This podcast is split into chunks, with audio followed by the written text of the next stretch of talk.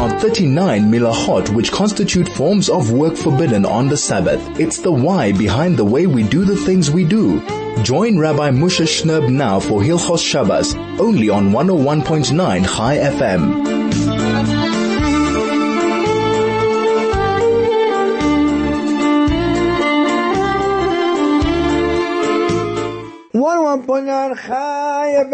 Was welcome, welcome, welcome. This is Soul to Soul on your radio, Erev Shabbos Kodesh, Pashas Koirach Tov Shin Pei Gimel. Thank you so, so much for taking time on what is still a very, very short Friday afternoon to hopefully learn some Torah together, be inspired, make this Shabbos something very, very special. And of course, this is a special Shabbos. It's the Shabbos of Pashas Kairach, where of course there is so much to discuss about the different aspects of this Pasha and so much we can, we can learn because, you know, we live in a world that has so many challenges and so many difficulties and yes, there is a lot of things that cause fights and arguments and dissension between people.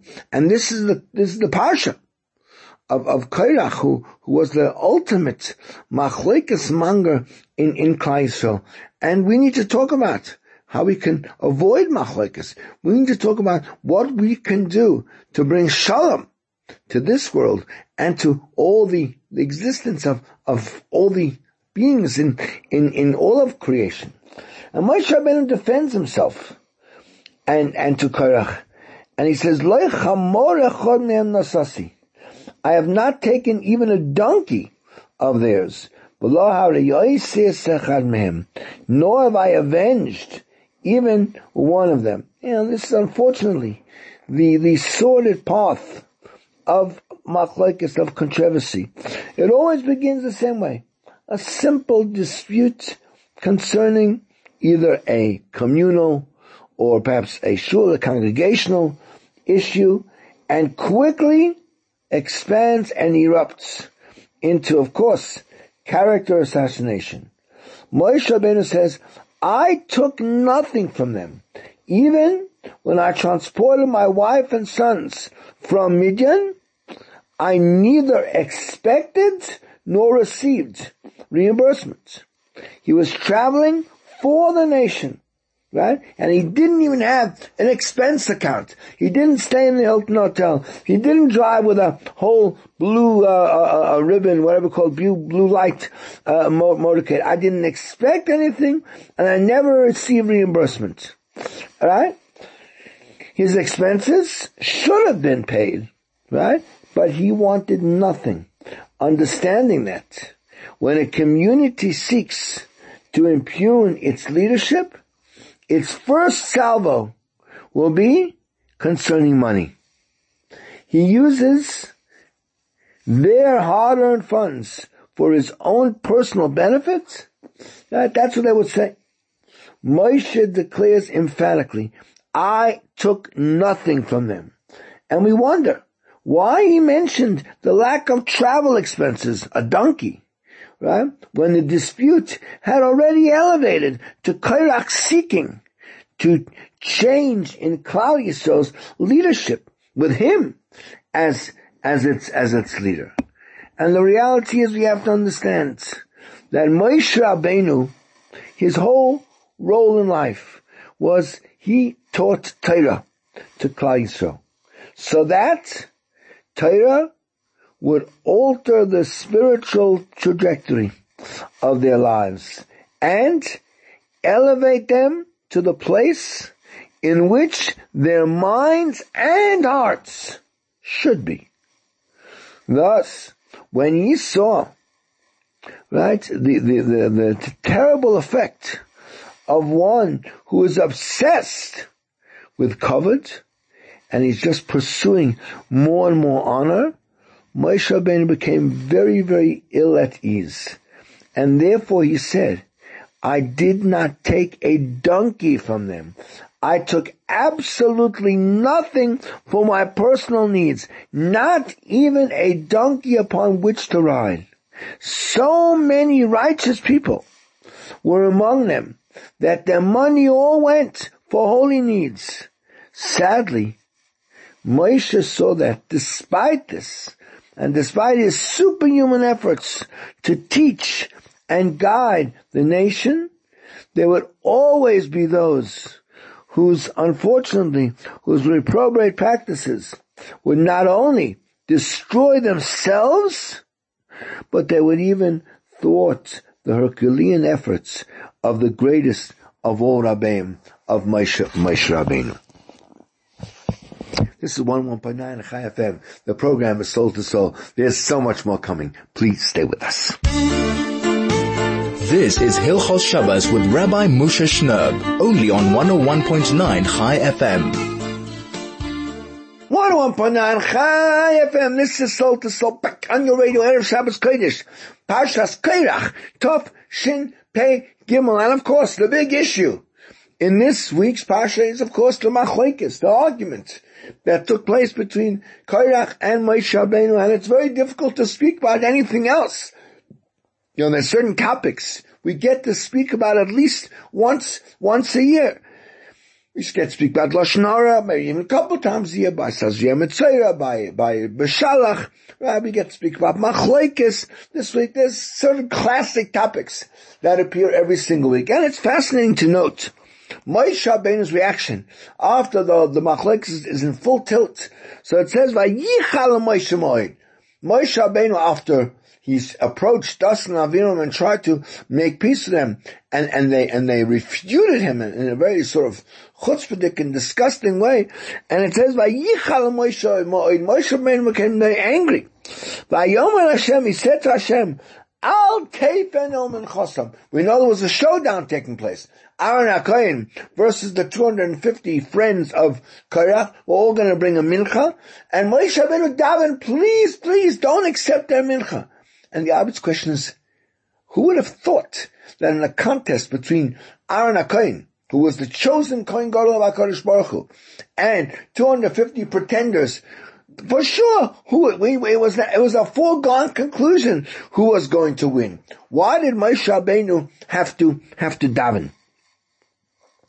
So the Chida in his Sefer Pesach Einayim brings a uh, a, a uh, uh, something he saw in a sefer called Binyan Shleima to a particular Rav, and he says he quotes a Gemara in Daf Tzadites, Amor Rabbi Alexandri, called Isaac B'Torah Lishma, anyone who learns Torah for its own sake, Mesim Shalom B'Pamalya Shalmala. He makes peace in the heavenly court. Uba Palmaya Shalmata and in the in the courts down here. Shnemar it says, "Az yichazek b'mo'izi." You'll strengthen in my in my uh, my strength. Yaseh shalom li. You'll make peace for me. Shalom yaseli. He'll make peace for me. So obviously, we have two very strong questions. Number one, how do you understand the concept of making peace implies that there's some friction in Shemaim. What kind of possible friction is there in Shemaim? Because there's no, there's no jealousy there. There's no hatred there. There's no competition there. Why would there be um, a fight? Furthermore, it's, we learn from the Pasuk uh, you'll make peace for me is Kaviyachol, is it possible to say that Hashem need, that someone can tell Hashem what to do and someone can have an external influence on what's going to be with that Kodesh Baruch Hu? Kodesh Baruch Hu is called, is called Yachol. What does it mean? That, that, uh, that, uh, Hashem needs us to come and make peace. So the Chidah brings, explains the Sefer, he says it's known that the way things work up in Shemayim is a mirror image of the way it works down in here. And of course we know, anyway, this is international over the world, when people have a fight, so each one of them in his anger, right, will begin to, of course, to badmouth his, his friend. And he tries to get all of his friends to be on his, on his side, and he begins to talk about uh, uh, tells all his friends and everybody all the imperfections of the other person, right? Because obviously it's, uh, uh, and, and particularly his shortcomings in his Torah learning and in his mitzvahs and in his midas and in his derech eretz, right? Both that people know about and those that are hidden. Some of them are so hidden that even Hashem doesn't know about it.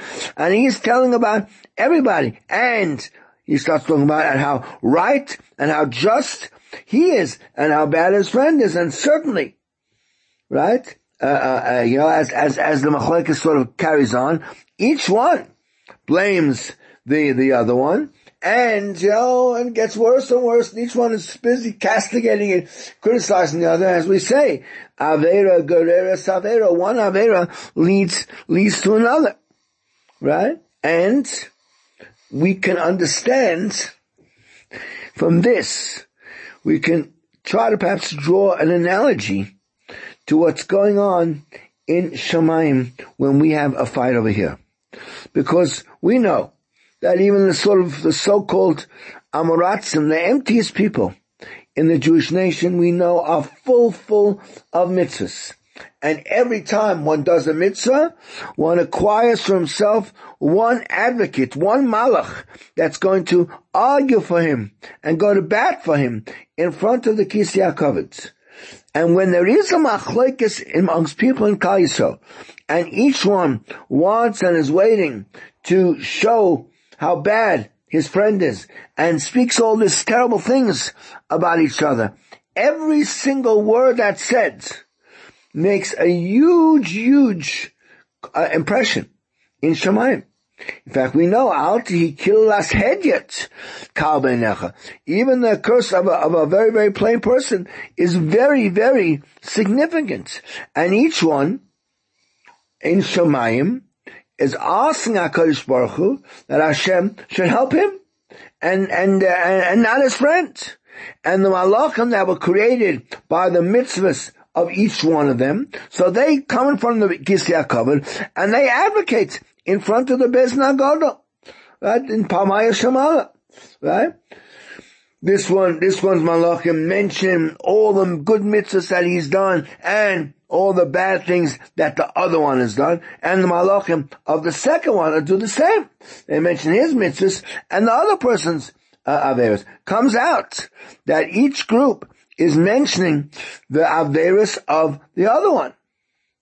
And because we're mentioning the Averas of other people, that gives room for the Midas Hadin, the strict justice, right, to come and everyone gets punished. And that's what it means, a machlekes and pamaya shamala. In other words, the malachim that were created by the mitzvahs of each one of them so they, they're fighting, and each one is advocating for his friend, and, and, and, you know, for the malach, the person that created him, and against the other one.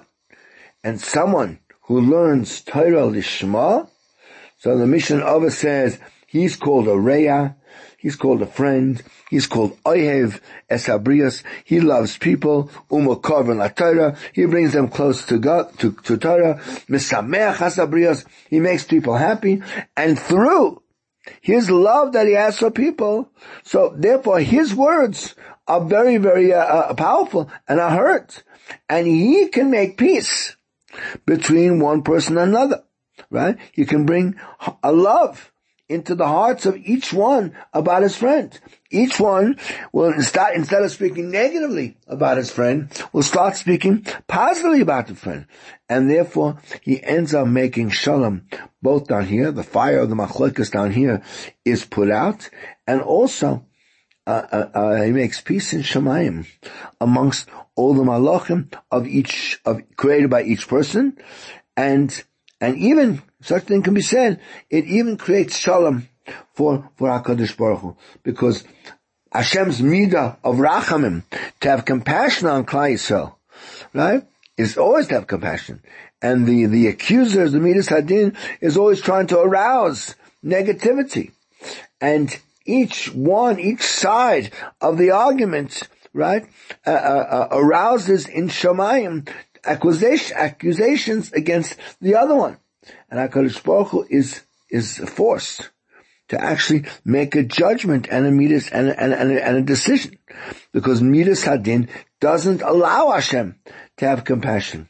And that's against the will of HaKadosh Baruch Hu, because we know HaKadosh Baruch Hu is a Racham, and he's a Baal HaRacham. Therefore, it comes out that when two Jews are, are having a, a, fight between them, so they cause that even the Malachim that were created by their mitzvahs also are fighting uh, between them in Shemayim. And that's why we're davening, says Shalom bimroimav. Hashem makes peace in his high places. Hu says Shalom aleinu. Because every fight over here, down here, also has an effect on, on, uh, in, in, in Shemayim. Therefore, if Moshe was involved in a fight with Kairach, Moshe was worried that Korach had done mitzvahs. His malachim might dredge up in Shemayim the Averis of Moshe Rabbeinu. Well, what did Moshe Rabbeinu do? He ran to try to make peace. Not only did he invite Das Navim, no. He actually went out of his way, to Das Navim, to try to end the Machlekes. And even though they completely rebuffed him, Moshe Rabbeinu's attempt to make peace created a situation where the, the Mekatrigim, those who accused him, would have no power. And Moshe Rabbeinu was able to say to HaKadosh Baruch Hu that there's absolutely no reason in the world that HaKadosh Baruch Hu should accept the kabbalas of these people because they have no longer any claim against Moshe Rabbeinu. This is what I'm going to put on Chai FM. The program is Soul to Soul. Please stay with us. This is Hilchos Shabbos with Rabbi Moshe Shnerb, only on 101.9 Chai FM.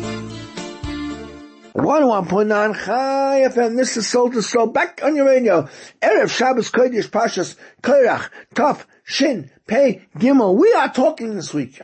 The subject of the week is of course the machlekes, the arguments that took place between Koirach and, and Moshe Rabbeinu Korach claiming all sorts of grandeur. He wanted the position of sort of CEO of the tribe of Levi. He questioned Moshe Rabbeinu and Aaron's right to be the leaders of Klai Terrible, terrible things. And the damage was serious, but the damage was worse to Korach himself. And in fact, Moshe Rabbeinu, at the height of the Machlekes, said, Davin Baruch Hu, very interesting tefillah. He says.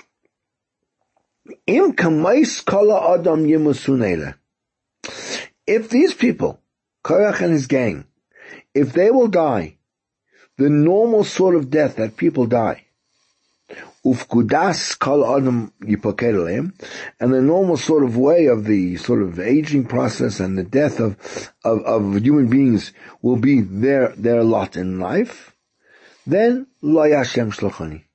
Then that is an indication that I'm not a messenger of HaKadosh Baruch Hu, and obviously they are right, I am wrong, and I must sort of move out of the way. But, the imbriyoi Hashem, if Hashem creates something new and unique, ufatzisoha adamospia, and the, and the earth opens up its mouth, uvala oisam es kol Hashem, and swallows them, and everything they have, the Yoradu Chaim Sha'ila, and they go down live to Sha'il, to Gehenim, then you'll know that Hashem sent me to do all these things. And what happened? As soon as Moshe Rabbeinu finished speaking, the earth underneath them opened up. And they and everything they owned went down live into the, into, into Sha'il. Now, we need perhaps to try to understand why was it need necessary to punish them that they should not just die a normal death? Why couldn't they just all just have heart attacks and, and sort of drop dead on, on the spot? Why was it necessary that they should be swallowed up, chayim, shoida, in, in, in, while they were still alive, into, into Gehenna? So, first of all, perhaps to really understand, we need to understand what is the concept of, of death. Because Rav Chaim Volozhin brings down in Sefer Nefesh in, in the first in the first Shah, and he says as follows, that, that which HaKadosh Baruch Hu says to Adam Harishon, Ki acholcha mois tumas. On the day that you eat from this uh, Eitz Hadas, you will certainly die. It doesn't mean that this was intended as a curse and or a punishment. Because as the Pasuk says in Eicha, mi pi elyon loy seitze from HaKadosh Baruch Hu does not emanate haroi satay, bad things don't come from Hashem. What's on the explanation? That through the fact that you ate from the Eitz Hadas, so now you're no longer pure, you're no longer free of sin. Now there's been mixed into you the poison of evil, and therefore there's no other possibility, no other possible way of separating that poison of evil from you in order to uh, completely improve you and bring you back to your actual purpose. The only way is to, for you to die and for the body to completely disintegrate in the grave. That's the only way you can be separated from that, that poison of, of, uh, of, of, of evil that was injected into Adam when he did the sin. And that's also, in fact, what, what, uh, we say, where Adam Rishon was chased out of Gan Eden, because the Apostle is, Va'ata now pen yishlach yodai. Maybe Adam would stretch out his hand, and now maybe he'll also eat, if, we leave him in Gan maybe he'll also eat from the tree of life, and he'll eat it, and he'll live forever. Now, HaKadosh Baruch Hu wanted, and HaKadosh Baruch Hu wants at all times to do good to all the things that are created. What difference does it make to him if Adam Rishon lives forever? So what it means to say is that when Adam Rishon, if he would be left in Gan Eden and he would eat from the Eitz Chaim and live forever, so he'd be left chas v'shalom without the ability to ever rectify his situation because he would never be able to separate the evil from him eternal and eternally would remain with him chas v'shalom. And he would never ever be able to see the, the true light and, and, and, and true good in his days. Therefore, it was to his own advantage that he was banished from Gan Eden in order that you'll be able to come at some point in the future to a complete and total rectification, a total tikkun of Gan Eden, and that would be when the evil would separate from him through the body uh, disintegrating in the in the in the grave, and that's the the. Uh, Gemara which says that there were four people who actually did no sins, but they died, as the Gemara says, because of the bite of, of the, of the, of the snake.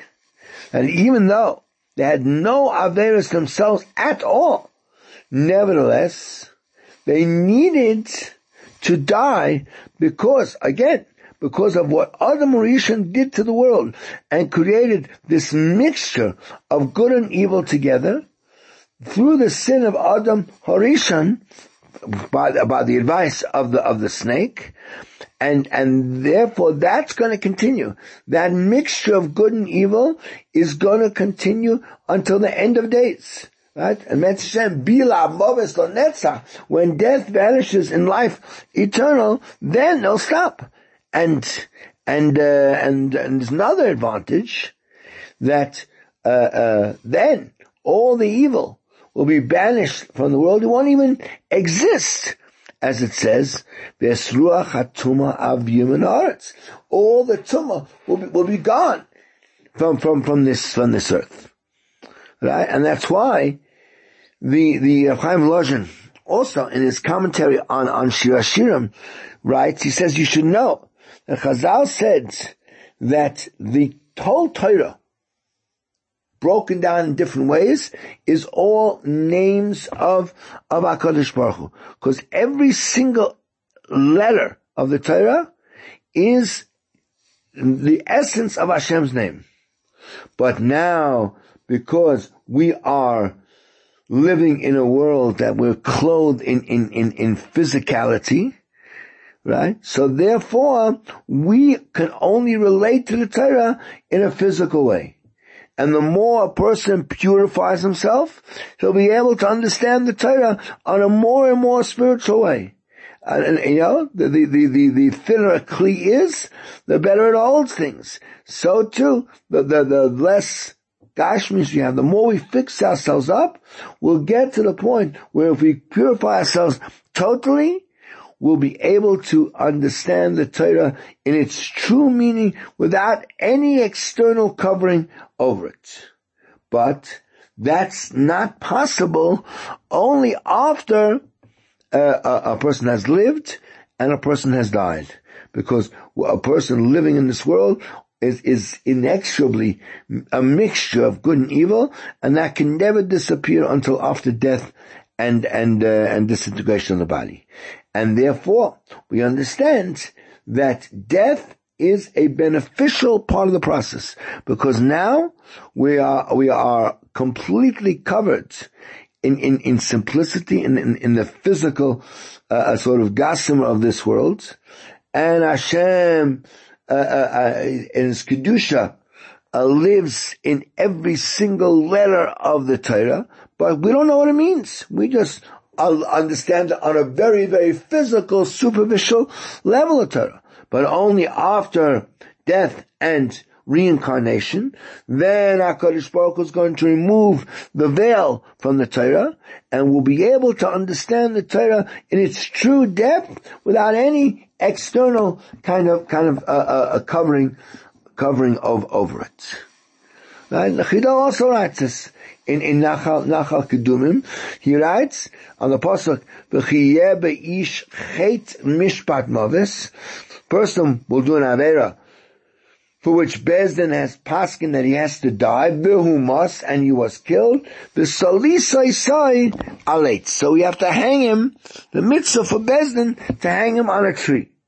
And the, the, uh, the Ramak explains that, uh, it says, Ki ish mishpat maves.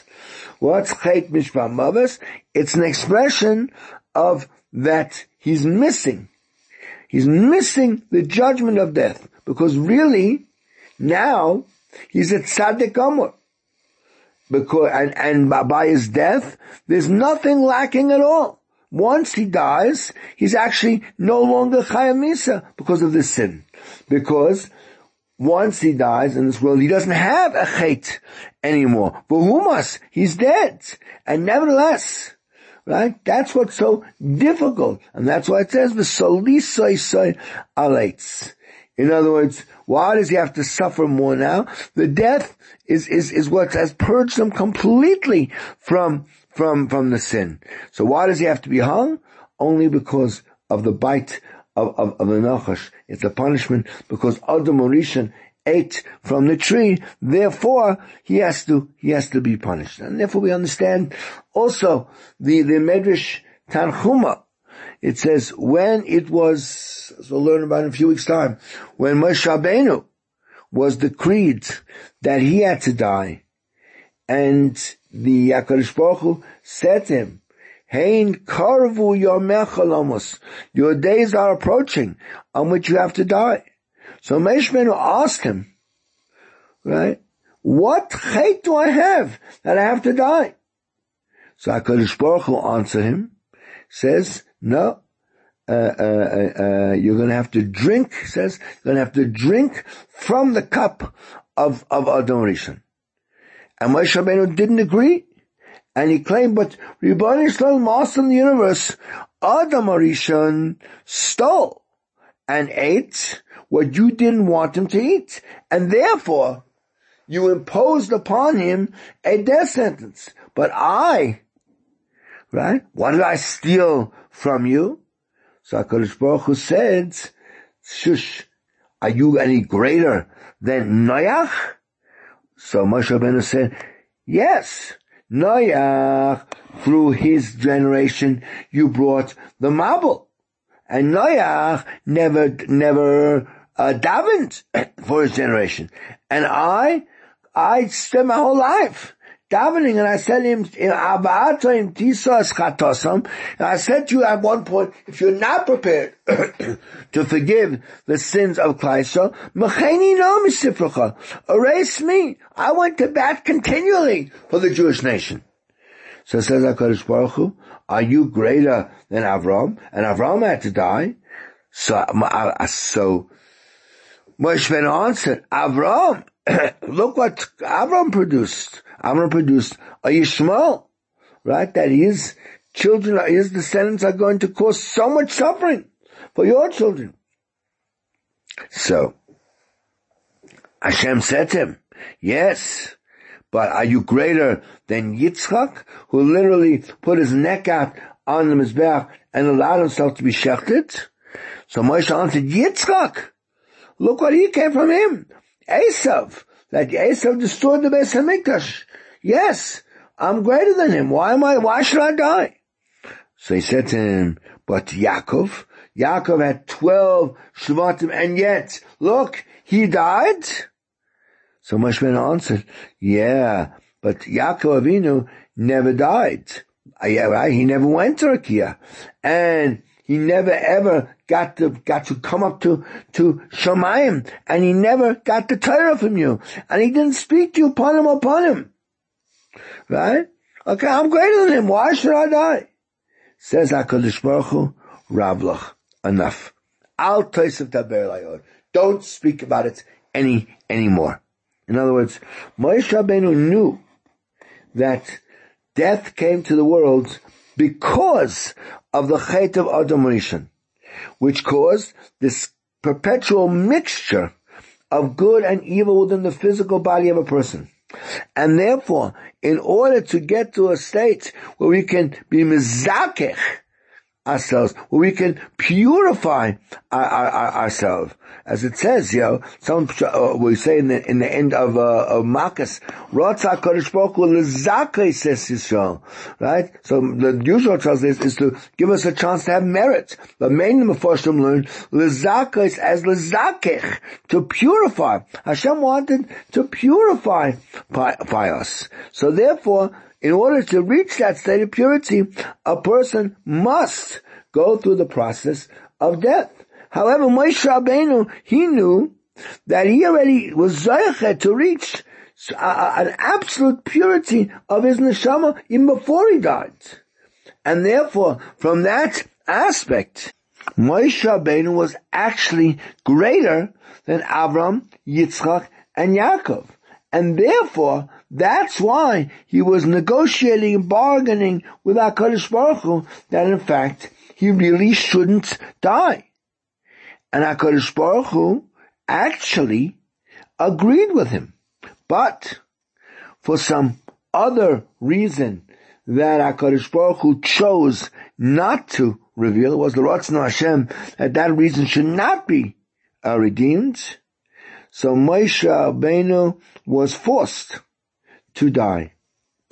And therefore, at the end of the day, HaKadosh Baruch Hu gives him a one-sided answer, close the discussion, Ravlach al Toisif Tabela.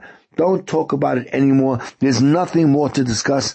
My will is final. This is what in fact is going to, is going to happen. Now, when Kairach and his band of merry marauders came and they tried to compare themselves to Moshe Rabbeinu, and they said, Rav Lachem, Moshe and Aaron, is haven't you taken enough for yourself? The reality is, Eda Kulam Kedoshim. The whole class, the whole nation is holy. Uvisaycham Hashem, and Hashem is in their midst. Umadua tisnasu akahal Hashem. Why are you lording yourselves over the, the nation of HaKadosh Baruch Hu?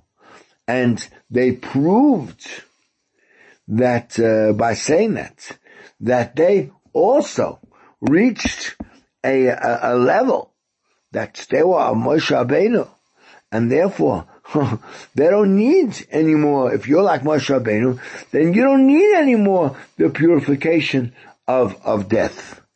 And therefore, oh, if you're like Moshe Rabbeinu, fine. Then you must go down to earth, Chaim Sha'ila.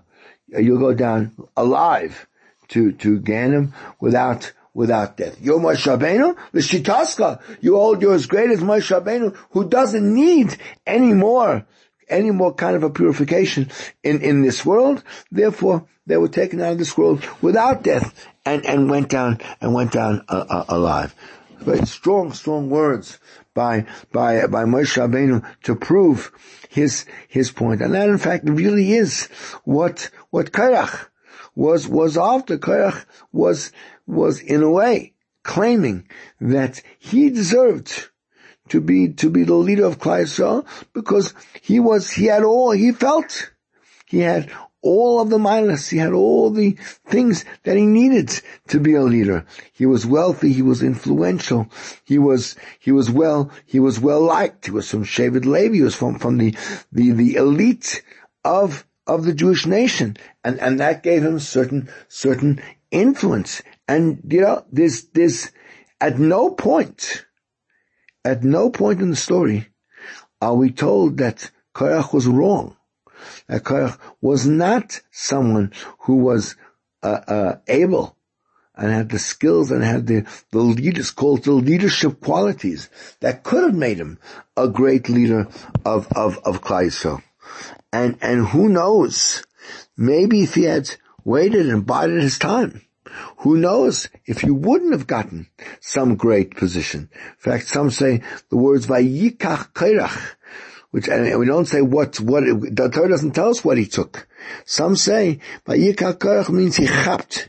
He tried to grab something before the right time. Had he waited for the right time, who knows, he might have gotten much, much more than he even ever bargained for. This is 101.9 Chai FM and the program Soul to Soul. We're going to come back one moment with our Hilchos Shabbos segment. Stay with us. This is Hilchos Shabbos with Rabbi Moshe Shnerb, only on 101.9 Chai FM.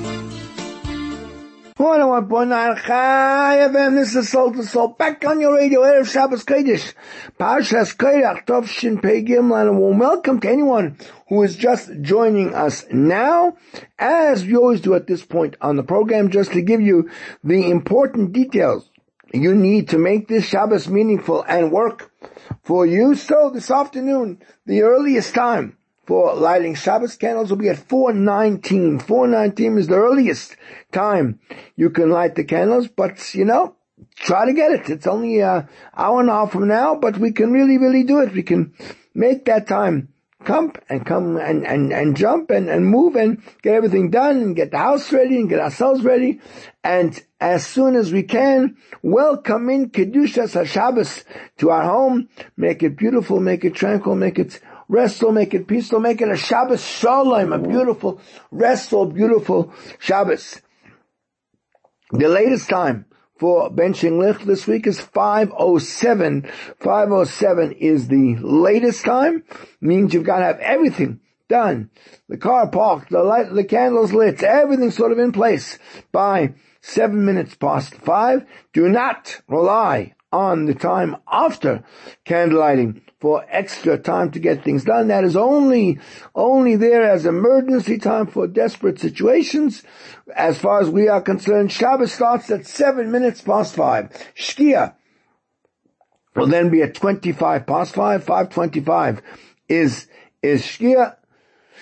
And that is the absolute deadline for doing any kind of malacha, and therefore if you want to daven Ma'ariv, and not have to repeat the Kriyishma. So 543, 543, you can already daven uh, Ma'ariv and don't have to then repeat the Kriyishma. And then you have the most glorious, long, beautiful Leil Shabbos evening. Spend time together with friends, family, and uh, anyone you want to, and with a good sefer, with a with a good uh, good book, some parsha, to really get into the Shabbos before, and there's still plenty of time to go to sleep and get a profitable and beautiful, meaningful night sleep on Leil Shabbos, Shabbos Shenim, Shabbos Tanig, a beautiful, restful opportunity on Leil Shabbos. Tomorrow morning, of course, is Shabbos Kodesh Parshas Korach, right? We are still behind in Eretz Yisrael. In Eretz Yisrael this week they're laning Parshas Chukas, but Bez Hashem next week we will catch catch up.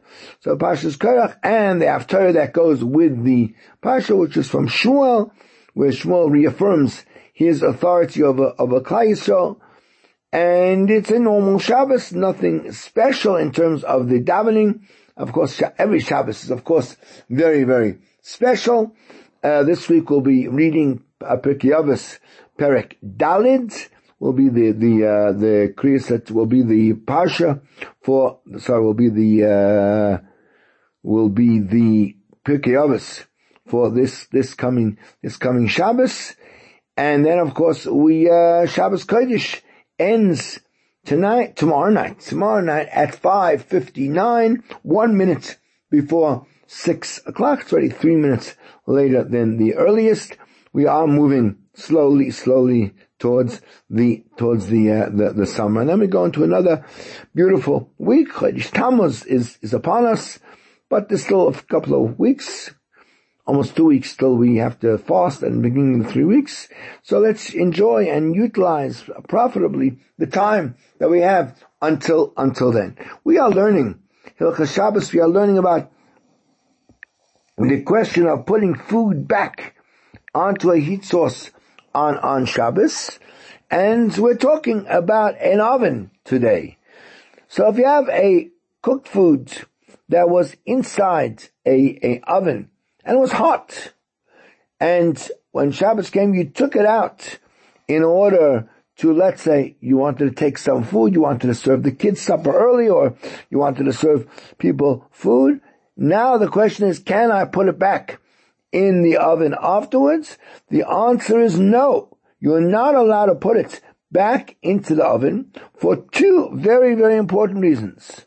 Number one, since there is nothing at, uh, in place to minimize the heat of the oven. So we then have to worry that when you put the food back into the oven, you'll forget that today is Shabbos, and you might come to uh, make that the heat of the oven higher or lower, which is one one problem. The second problem is that certainly putting it back in the oven certainly looks like you are, you are cooking. So what can you do? So it goes as follows. If you place in the oven and you make a small little box, a box with four sides, and, and then you'd be allowed to put the cooked food back into the oven because in that way we don't have to worry that you're going to uh, raise the, the heat, right? Because you understand that that's something, this is different, this is an unusual situation. You're not going to forget that uh, today is, is Shabbos. And also, putting back the food doesn't look like cooking because it's unusual to cook in a little a box. And therefore it seems that one could be mankel even if you put a, a, a tray or a plate, so that's turned upside down, or a pot, right, on the floor of the oven and you'll put the food back on top of that. That would also be a reminder to you that today is Shabbos and stop you from touching anything. Or if you cover all the controls uh, of the oven before Shabbos, then that also would would uh, convince you that there's no reason to be touching anything on on Shabbos, and uh, you won't come to do anything anything wrong. Right. Now, if, uh, now, uh, all this, of course, is based on the laws that we discussed about returning food to an oven on, on Shabbos. We already learned already before that since if the food was in the oven and you took it out in order with the intention of putting it back, so then it doesn't look like you're, you're cooking. But the problem is if you take uh, a cold cooked foods and you take that and you put it into the oven, which is hot, so that's a huge problem because that really does look like an act of of, uh, of, of, of cooking. Now, if you have the, the, uh, oven on a timer, so then during the time that the oven is cold, is off, you'd be allowed to put food into the oven. Again, obviously we're talking about food that is completely, completely cooked in order that they should get hot when the oven begins to, to operate. Right? And putting that, that food into that oven does not look like cooking because you're doing it at a time when the oven is cold. So therefore, obviously no one cooks in a cold, in a cold oven. Now, what about the problem of that you might come to raise the heat? So in order to prevent the problem of maybe raising the heat, so again, you have to either cover up all the controls and dials, or again to put the food over and overturned pot, or again in that in that kind of a, of a box. However, there are poiskim that forbids putting cold food into the oven and having the oven go on later, because according to their opinion, even when the oven is cold, putting the food into the oven, right, in order that it should become hot when the oven goes on, still looks like an act of cooking. However, practically speaking, since we're talking here, since Chazara is only a din drabonon, perhaps one can rely on the opinion of the, of the lenient Paiskim and put it in when the oven is cold, relying on the, on the time switch to turn the oven on. Now, there are some people who like to put around their Shabbos plata like a metal tray in order to sort of keep its heat well contained on the platter. And then into put in that sort of tray, you'd be allowed to put food back, right? Which you took off the, the plata to serve, you can put it back. And that does not look like cooking because it's unusual to cook in such a situation on a platter where, you, where you put a little wall around it to keep it uh, warm. That's a very unusual situation. And since your whole purpose in doing it is to help and preserve the heat of the, the foods which are cooked already and are being placed on the, the, the plata. So, uh, those who have such a minig to put on the platter a cold food which is completely cooked, as we explained, so you'd be allowed to put it even on on on this platter that's surrounded by the protective uh, uh, wall, and those who are machmir, so uh, they you be allowed to put it only on top of an overturned pot on on on the plata. We're going to come back in a moment with our last few comments. This is 101.9. The program is Chai FM. This is Hilchos Shabbos with Rabbi Moshe Shnerb, only on 101.9 Chai FM. 101.9 Chai FM. This is Soul to Soul. Back on your radio, Erev Shabbos Kodesh Pashas Kodesh Tov Shin Pei Gimel. Just the last few minutes, but in those last few minutes, I want to introduce a new subject. And that is, let's begin to talk about the subject of Hatmana. In other words, once we've already said that obviously it's usher to light a fire on Shabbos, so now we have a problem. How are we going to preserve the heat of the food that we want to serve on Shabbos? Today, okay, many of us have a hot tray or an electric uh, plata, which obviously solves the, the problem. However, because of load shedding, or obviously in the time of Chazal, it was much, much more difficult to guard the heat of, of food and keep your, keep your hot chicken soup actually hot. So what could you do? So one of the ways they employed was to place the pot right, which contained all the food, all the cooked food, in a oven or on a ice stove, as we will explain a bit later. And the other was to wrap up the pot in, they used wool or they used some other material that would guard and, and preserve the, insulate the heat of, of the, of, of the pot. However, there's two problems with, with, with this process that Chazal were aware of in terms of the laws of Hatmana. One is on Erev Shabbos, and the second one is on Shabbos itself. The first one is that you're not allowed to wrap up the food in something that would actually increase the heat on Shabbos. And this prohibition takes effect even if you wrapped it up before Shabbos. And the second is that you're not allowed to wrap up food on Shabbos, any hot food, even in something on Shabbos, even in something that's not going to add to the heat, but just just uh, uh, uh, preserve the heat that it that it uh, that it has. Now, this obviously is a topic that needs a lot of elucidation and, and how can you do it? How can you keep your food hot when there's load shedding or, or, or when they don't have access to, to heat? But Bez Hashem, we will deal fully with that in next week's, next week's show. But right now, all we have time for is to wish each one of you an amazing, amazing, wonderful good Shabbos. Thank you so much for being part of our radio team. We really, really appreciate the fact that you take time on Erev Shabbos and tune in and hopefully, hopefully you're being inspired. Hopefully you're learning something. It's certainly, I must say, we enjoy uh, doing the show and, and bringing this Torah into your homes on Friday afternoon.